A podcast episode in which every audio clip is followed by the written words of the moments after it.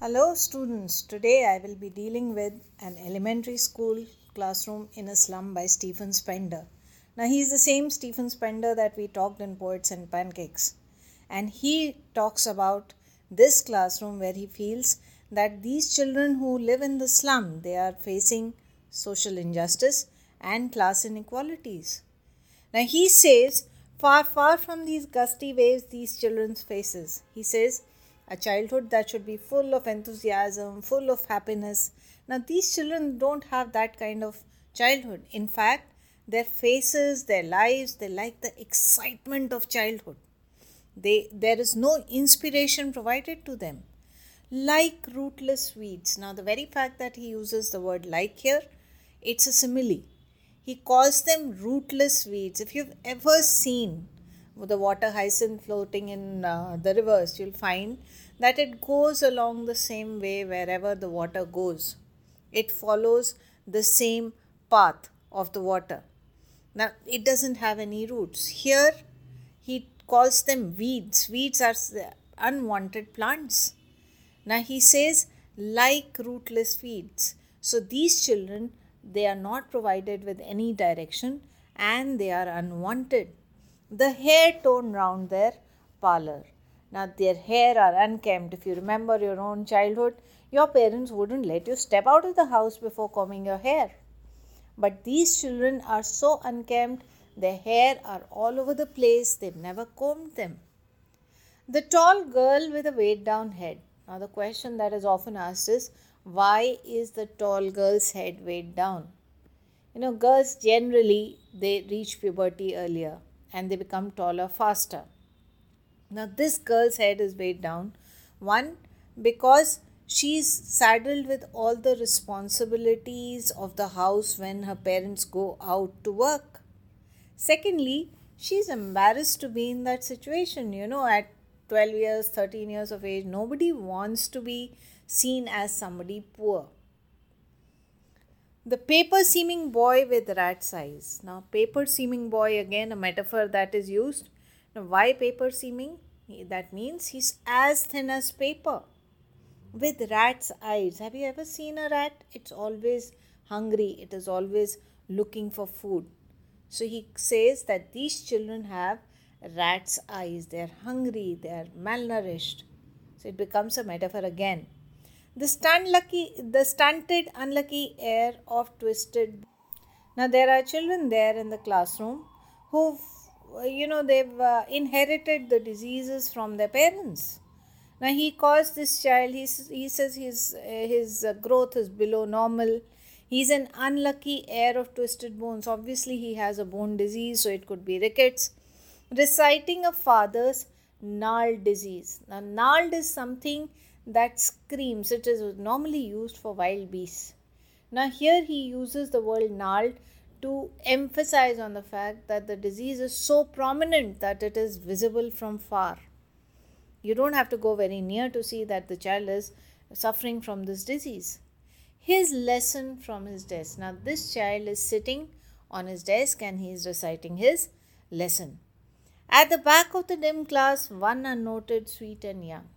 Now, there is this one child in this class who has ambitions, but just because he is different from the other children who want to have fun, who do not want to study, he is unnoted both by the students of the class as well as the teachers. His eyes live in a dream. He is very ambitious of squirrel's game. Now, although he is ambitious, he doesn't know how to achieve his ambition. So he is confused. Have you ever seen a squirrel? It runs down the tree, it will come half across the road, then it'll get confused, run back, then come back again. So, this child is also uh, confused about how to reach his goal, and that is why he's distracted. In a tree room other than his. Now, this child doesn't belong in this classroom, he belongs to a better school. And since he is distracted, he is unable to pay any attention in class. He is just whiling away his time. On sour cream walls donations. Now, when this school was probably made at that time, it was painted. and the money for that paint and the building of the school it came through donations over a period of time it's neglected it's uh, you know the writer says sour cream walls so it is it is very distasteful. Nobody would like to go and study in that classroom. Shakespeare said, now there are various posters in this classroom. One is that of a shakespeare's bust. Cloudless at dawn. Now these people they live in the slums. If you've seen it in the movies well it has very very small uh, pathways. It is dirty in the evening. There are so many people who are burning the angitis and it's full of smoke. Now the writer says cloudless at dawn they have never seen the beauty of dawn the clear skies civilized dome riding all cities now civilized dome is a transferred epithet for tall buildings the irony is that these slums develop around places where there where there are tall buildings because these people come to help in their construction and then they stay on. Now in these tall buildings, well all the educated lot stays. And in these slums, well they're totally uneducated, they're totally uncared for. They're so near yet so far. Belled Flowery Tyrolese Valley. Now there's also a poster of the Tyrolese Valley, which is supposed to be one of the most beautiful places in this world. Open handed map. Now, open handed map is a map that shows all the bounties of the world, all the places that have that are supposed to be beautiful, they have something to offer. Awarding the world its world. Now, very often you're asked the question which two worlds is the writer talking about? Now, the first world is the world of the slum. It is awarding their world, the children of the slum. Its world. It's trying to show them that these kind of places are there in the world. But there's nobody to guide them to achieve uh, the, uh, the way of going to these places. And yet, for these children, these windows, not this map, their world. He says, for these children living in the slum. What they see outside the window, which is the slum again, that is their actual world and not the map, uh, not the world shown by the map, where all their futures painted with fog. Now, just like fog blurs everything, you can't see anything clearly. Similarly, similarly there is hopelessness there's lack of empathy there is uh, there's a total confusion as far as the future of these children is concerned they really don't know where they are he- they are headed a narrow street sealed in with a lead sky a narrow street they live restricted lives they haven't seen life beyond the slum sealed in with a lead sky lead sky is a metaphor for sad, monotonous, toxic, smog area. So they they have only seen that congested living. There are there are congested lanes, poor sunlight, darkness surrounds them, all those things. Far, far from rivers, capes, and stars of words. Now, their, their actual life is far away from whatever is shown in these posters of rivers, of capes. What are capes? Capes are uh, a piece of land that is surrounded by water on three sides. You know, you, you go to Kanyakumari. Kanyakumari is, was also called Cape Comorin. There is Cape of Good Hope in Africa. There is Cape Horn in South America.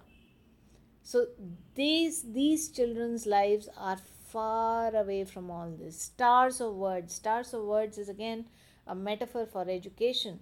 They are talking about Shakespeare here. The poster is of Shakespeare.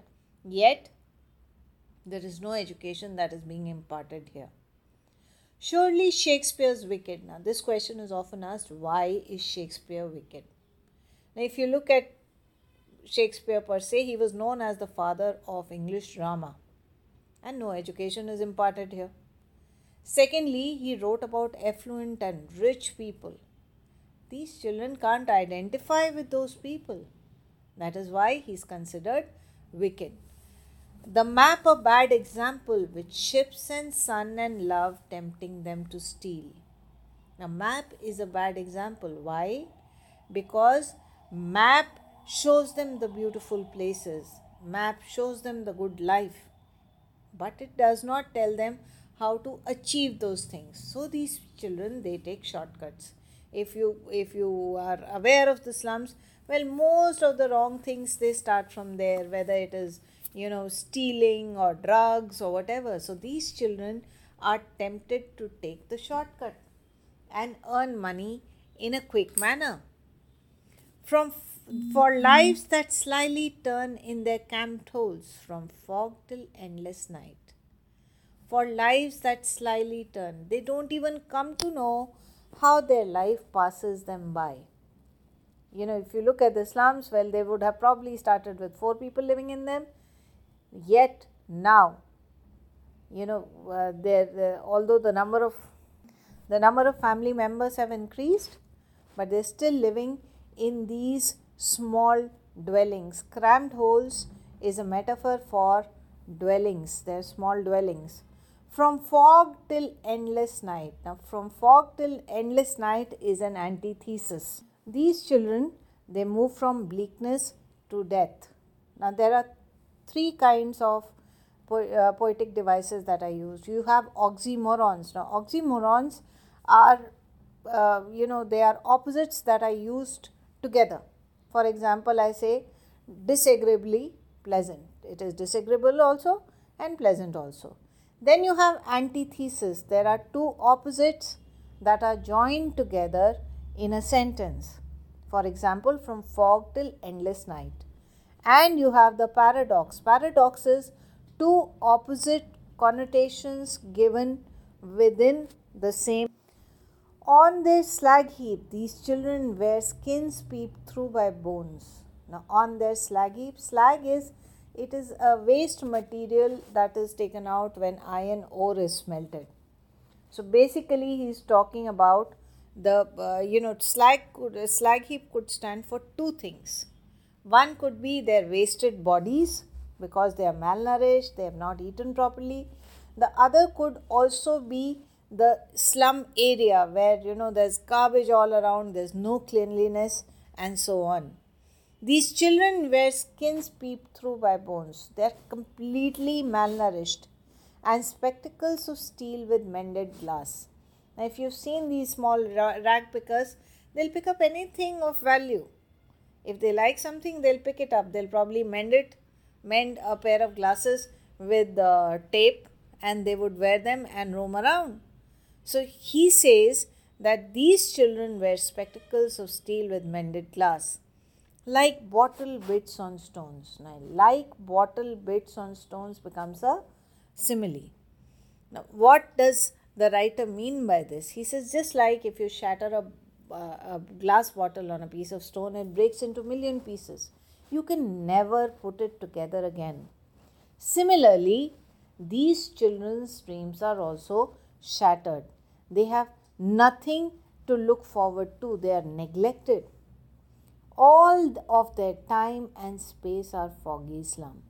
So they spend their whole time in the slum. They don't look beyond the slum. So blot their maps with slums as big as doom. As big as doom becomes a simile. Now, what does the writer want, uh, want us to do? He says, Nobody will take care of what is going on in the slum till we start marking them on the maps. He says all the cartographers who makes them who make the maps, well, they are uh, affluent people, they are educated people, so they don't want to mark these slums on the map. In on, on no map will you find these slums being marked. But he says if we mark them on the map, authorities will automatically take cognizance of the fact that they are there and they will work towards improving these slums. Otherwise, they will become a threat to the society. Now, how can the authorities work to improve these slums? That is the last paragraph the writer talks about. Unless governor, inspector, visitor, this map becomes their windows and these windows that shut upon their lives like catacombs.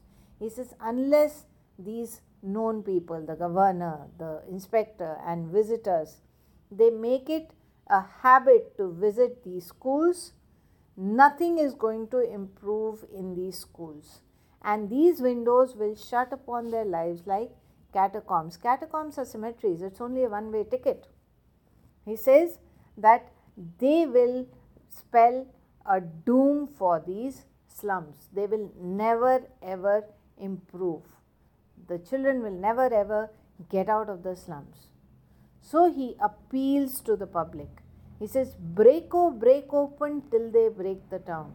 He appeals to the public. He appeals to anybody who is willing to listen. That is why this is an apostrophe. He says, Break, oh, break open till they break the town. He is appealing to these people to help the children break the shackles of the slum. Now, who are they in this? If you look at they per se, they could stand for the visitor, for the governors, for the inspectors who will help the children to break the shackles of the slum. They could also stand for the children who will break the shackles later and show the children to the green fields. He says, Let the children learn by exploring. These children have never seen anything like the green fields. They've only seen the dirty passages in their slums and make their world run azure on golden sands. Azure is blue. They've never seen the blue skies. Run on gold sands. Gold sands refers to clean areas. And let their tongues run naked into books. He says, give them education They've never been educated properly. So they will lap up whatever is taught to them immediately. The white and green leaves open. Now, white leaves open refers to the books. The green leaves open refers to the environment. History theirs whose language is the sun. Only those people make history who aim for knowledge. Now, sun here is a metaphor for knowledge. He says only those people who have the courage and conviction to break free from constraints in life are the ones who prosper. One can make a mark only if you outshine the others. Education gives you power and strength like the sun, which can change life. Thank you.